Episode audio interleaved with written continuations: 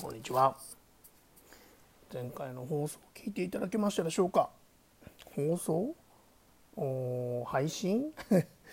そうですね。えー、逆に聞いていただけた人の中で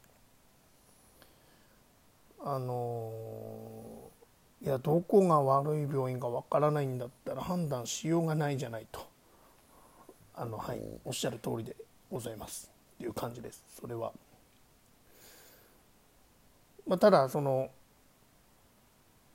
今の治療をやってる何て言いますかねそのまあ現状維持のリスクといいますか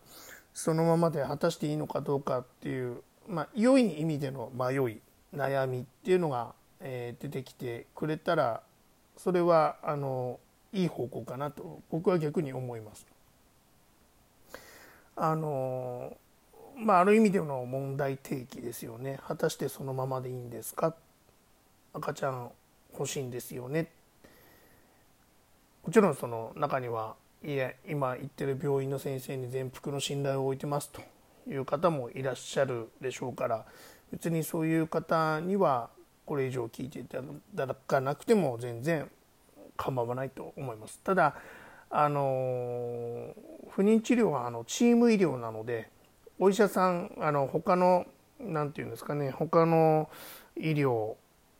のようにお医者さんがこのこういうふうに診断して、えー、この薬さえ飲んどけば大丈夫ですっていう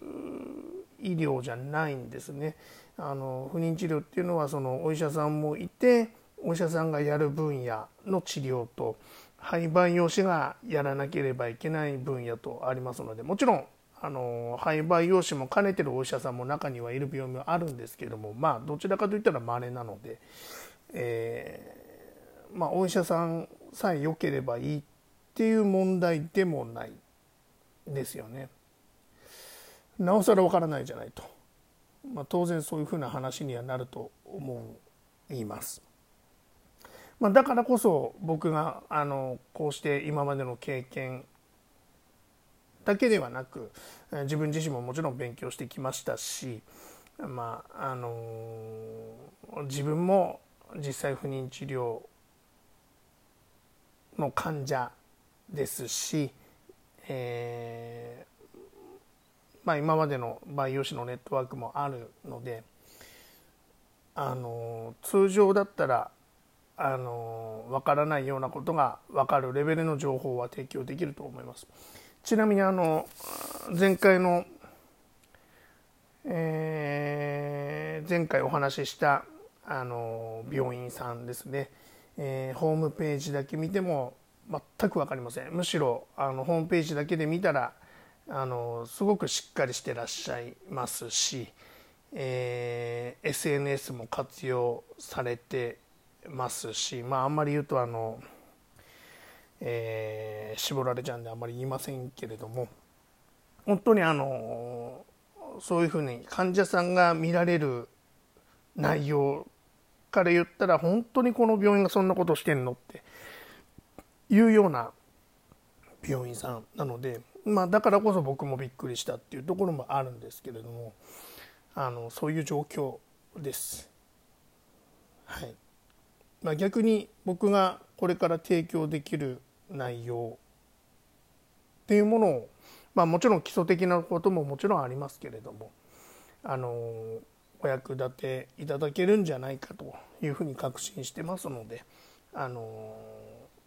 まあ信じる信じれないはまだ数回しか、えーと、配信してませんので、えー、しかも声しかわからないですし、えーまあそんなこと決められないよっていう人の方が多いとは思うんですけれどもまあもしよければ今後も聞いていただければとそのために、えー、そのためにと言いますか、えー、そういうふうにしていただけた方には、えー、僕が思う解決策というものを、えお話ししていきたいなというふうに思っていますのではいこれからもよろしくお願いいたします。はい、今日はこの辺で失礼します。